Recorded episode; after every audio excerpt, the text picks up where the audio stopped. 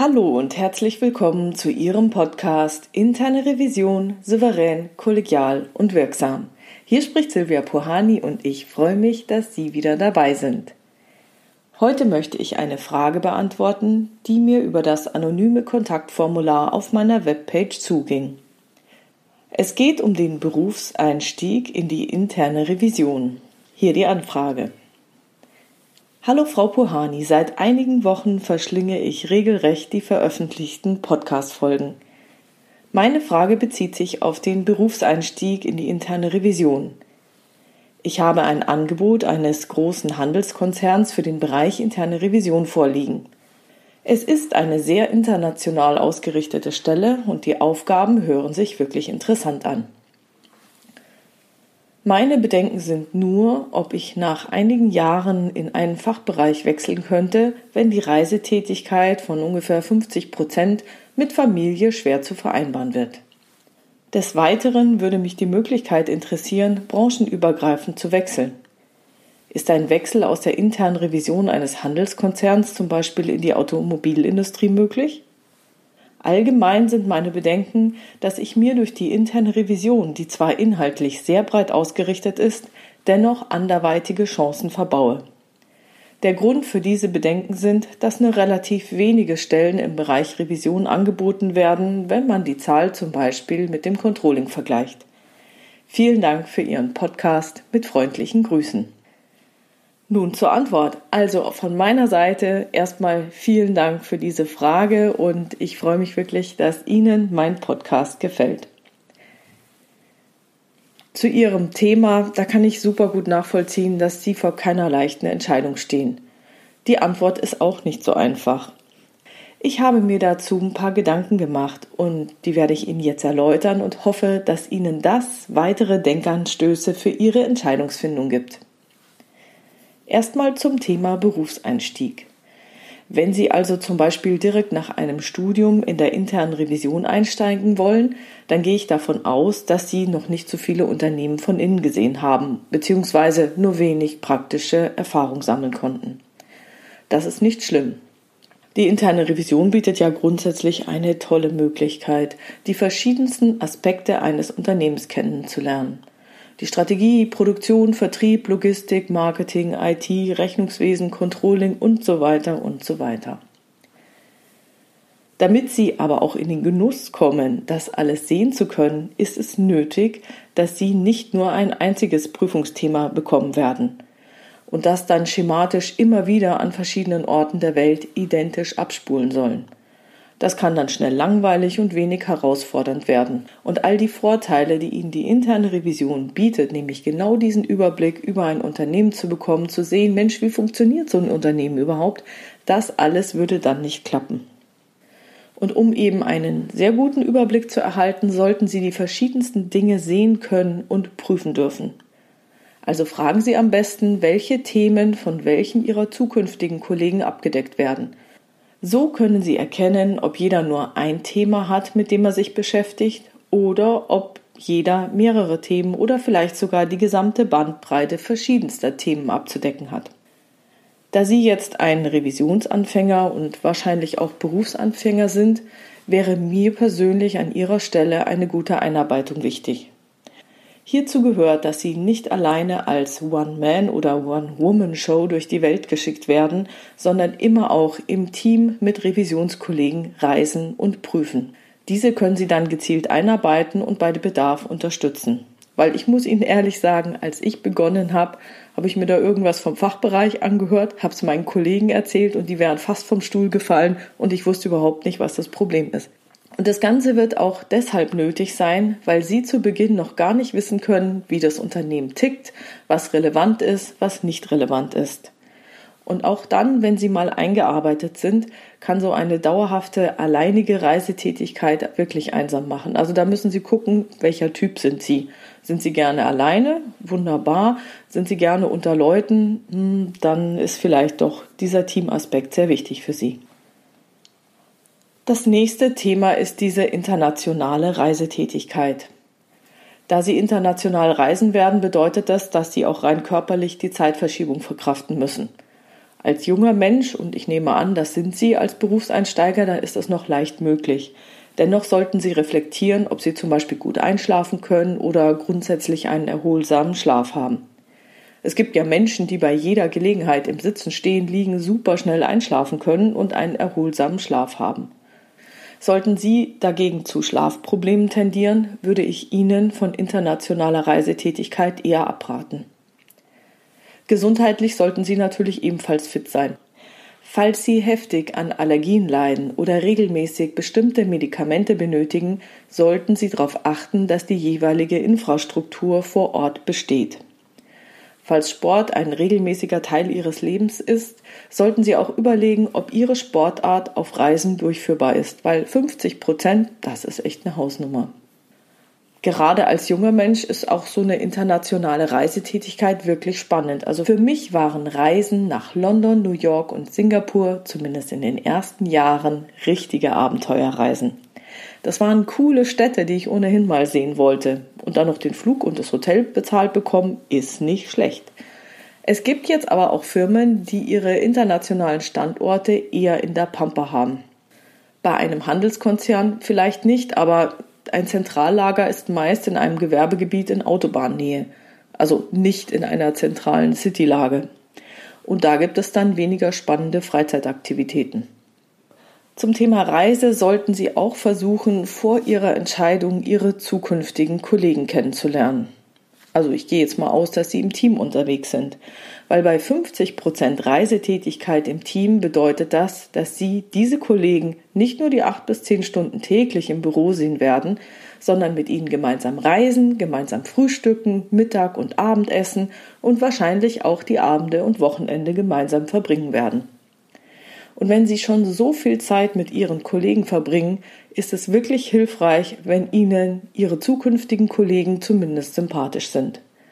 Also fragen Sie sich, habe ich Lust, mit diesen Leuten meine Zeit über mehrere Wochen gemeinsam zu verbringen? Fragen Sie außerdem, wie lange die Auslandsprüfungen üblicherweise sind. Meiner Erfahrung nach lassen sich ein bis zwei Wochen ganz gut verkraften. Ab drei Wochen aufwärts wird das wirklich schwieriger. Selbstverständlich können Sie auch mal was alleine unternehmen, weil man geht sich wirklich auf den Wecker auf Dauer. Man sitzt ja die ganze Zeit aufeinander. Es ist ja so wie ähm, verheiratet und ähm, zusammen die ganze Zeit. Also bis auf den Schlaf dauerhaft zusammen mit einer Gruppe. Deswegen ist üblicherweise, spielt sich das so ein, dass der eine oder andere auch mal alleine etwas unternimmt, aber es hängt natürlich auch von der Kultur ab in diesem Unternehmen, ob das für ihre Kollegen so okay ist. Wenn sie dann gemobbt werden, weil sie immer alleine sein wollen, ist das auch nicht zielführend. Also einen gewissen Anteil an gemeinsamen Aktivitäten ist echt nötig. Deswegen sollten Sie auch fragen, wie üblicherweise auf Reisen die Freizeit verbracht wird. Also ich denke jetzt mal ans Wochenende, ja. Oder der Abend. Manche wollen vielleicht gerne abends zum Essen oder in Kneipen gehen, andere wollen vielleicht ihre Ruhe haben, andere wollen Land und Leute kennenlernen oder Sightseeing betreiben. Da sind die Wünsche und Bedürfnisse sehr unterschiedlich. Nun zum Thema der 50-prozentigen Reisetätigkeit. Ich finde, das ist schon relativ viel. Ich weiß, es gibt Jobs, da gibt es auch 100 Prozent. Ich kann nur sagen, ich selbst hatte mal so schätzungsweise 20 Prozent Reisetätigkeit und das empfand ich, als ich noch sehr kleine Kinder hatte, als wirklich anstrengend und zu viel. Ich kenne zum Beispiel auch Kollegen, die die ersten Schritte ihrer Kinder nicht live miterleben konnten. Gut, ich meine, heutzutage mit Skype und so weiter kann man ja wenigstens elektronisch dabei sein. Aber 50 Prozent Reisetätigkeit wird ihre Beziehung belasten, auch wenn sie noch keine Kinder haben, steht außer Frage. Das ist so ähnlich wie bei den Tätigkeiten, bei denen sie pendeln müssen oder nur am Wochenende zu Hause sind. Aber natürlich, je länger die Reisen im Ausland sind, umso länger. Und die ganzen Kollegen hier, die 100% Reisetätigkeit haben, ich bewundere sie wirklich. Für mich wäre es nichts, da habe ich auch meine Entscheidung getroffen, dass ich nicht so viel international reisen möchte. Das heißt, hören Sie am besten in sich rein und überlegen Sie, ob Sie bereit sind, das für eine gewisse Zeit auszuprobieren. Wenn kein Job ist heutzutage mehr für die Ewigkeit, wenn Sie da anfangen, bedeutet das nicht, dass Sie bis zur Rente diese Reisetätigkeit machen müssen. Ihre nächste Frage behandelt ja den Wechsel aus der Revision. Hier muss ich ein bisschen ausholen. Grundsätzlich ist es ja so, dass gerade der erste Job eine deutliche Prägung hinterlässt. Egal, ob Sie das wollen oder nicht, das passiert einfach. Und dazu möchte ich Ihnen was von Kollegen erzählen, die als Berater in den Beruf eingestiegen sind. Als Berater ist es wichtig, Folgeaufträge zu akquirieren. Und deswegen schauen diese Kollegen immer, dass ihr Auftragsbuch gut gefüllt ist. Das hat dann inzwischen, wenn sie nicht mehr als Berater aktiv sind, leicht die Auswirkung, dass die als Mädchen für alles ausgenutzt werden. Wenn zum Beispiel gefragt wird, wer sich um ein neues Thema kümmern wird oder möchte oder soll, dann fällt es diesen Kollegen besonders schwer, sich zurückzuhalten. Das Auftragsbuch muss ja immer gut gefüllt sein. Die sind sozusagen geimpft darauf, immer Aufträge zu akquirieren, auch wenn es jetzt nicht mehr nötig ist. Der nächste Aspekt ist, dass man als Berater ja immer gut beim Kunden ankommen möchte. Und ich habe beobachtet, dass es diesen Kollegen besonders schwer fällt, eine klare Position zu beziehen, sich abzugrenzen und notwendige Konflikte einzugehen. Es gibt so den Spruch, einmal Berater, immer Berater. Und der bezieht sich auf eine Zugehörigkeit von circa drei Jahren nach Berufseinstieg. Also Sie beginnen und die ersten drei Jahre werden Sie so prägen, dass wenn Sie einmal Berater waren, dass Sie in Ihrem Innersten immer Berater sind. Was ich damit sagen will, also wenn Sie länger als drei Jahre in der internen Revision bleiben, wird ein Wechsel in andere Bereiche schwieriger, vor allem da Sie ja Berufseinsteiger sind. Nach diesen drei Jahren gilt meiner Meinung nach einmal Revisor, immer Revisor. Dann werden Sie an jeder Ecke wahrscheinlich eher die Risiken als die Chancen sehen. Ob Sie das jetzt kognitiv wollen oder nicht, das wird passieren. Durch Ihre Erfahrungen haben Sie einen anderen Blick auf die Welt. Gut möglich sind natürlich dann Wechsel in Bereiche wie Controlling oder Compliance oder was artverwandtes. Zu den Möglichkeiten, branchenübergreifend zu wechseln. Der branchenübergreifende Wechsel wird umso schwieriger, je länger Sie bereits in einer Branche sind. Von einer Bank in die Industrie zu wechseln, ist so gut wie unmöglich. Auch der Wechsel zwischen Bank und Versicherung wird nur gelingen, wenn Sie nicht schon zu lange in einer der Branchen sind.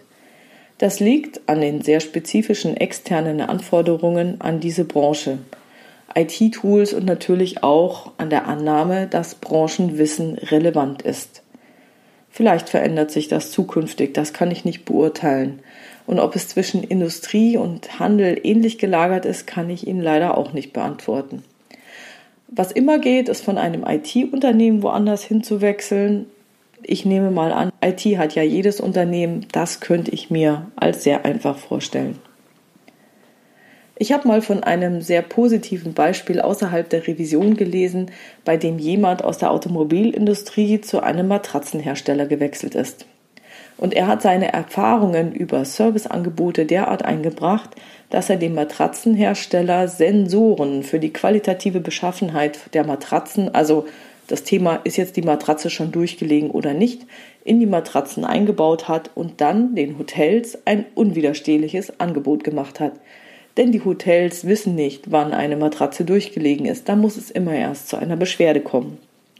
Das bedeutet, das Hotel kauft ein Kontingent an Matratzen und der Hersteller überwacht eigenverantwortlich die Qualität mittels der eingebauten Sensoren. Und immer dann, wenn die Sensoren anschlagen und sagen, diese Matratze ist jetzt durchgelegen. Dann kommt der Hersteller auf das Hotel zu und tauscht die Matratzen bei Bedarf gegen neue aus.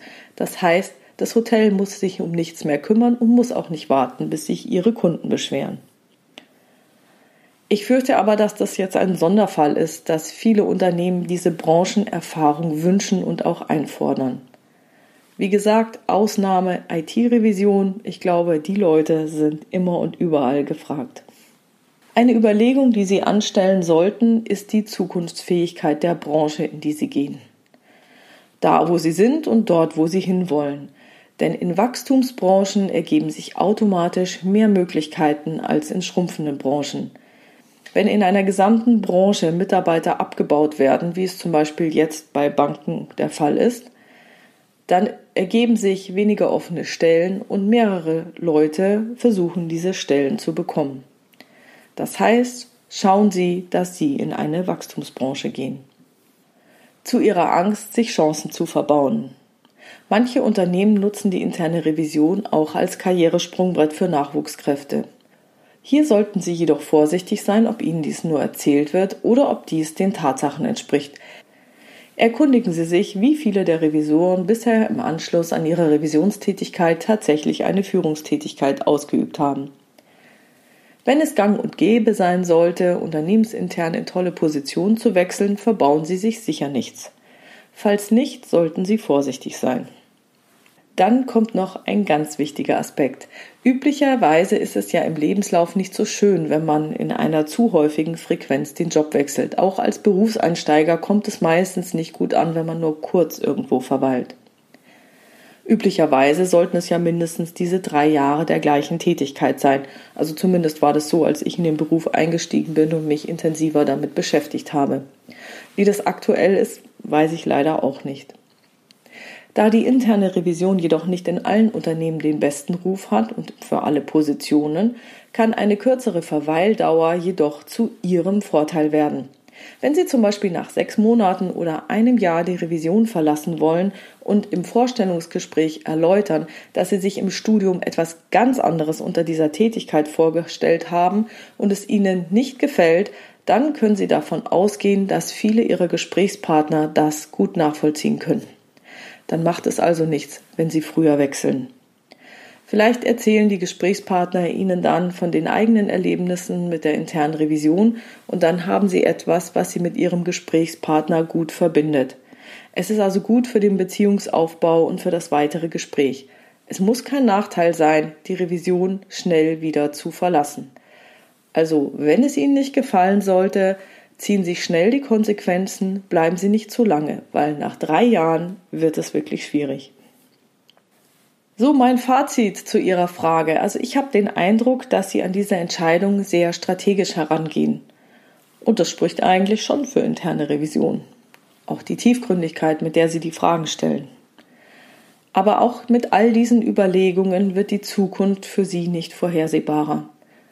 Meiner Meinung nach spricht überhaupt nichts dagegen, es einfach mal auszuprobieren, falls die obigen Denkanstöße und Fragen dazu führen sollten, den Berufseinstieg in die interne Revision zu wählen. Denn aus einer Position der Anstellung ist es immer leichter, in eine andere Position zu wechseln, als wenn Sie sozusagen arbeitslos sind. Nur wenn Sie es ausprobieren, können Sie neue Erkenntnisse sammeln. Probieren Sie es aus, hören Sie auf Ihren Körper, fragen Sie sich, was sagt Ihr Bauch? Können Sie schlafen? Verkraften Sie die Zeitumstellungen? Und haben Sie nach diesen sechs Monaten tatsächlich noch Freude an Ihrer Tätigkeit? Freuen Sie sich auf die nächste Reise und die nächste Prüfung?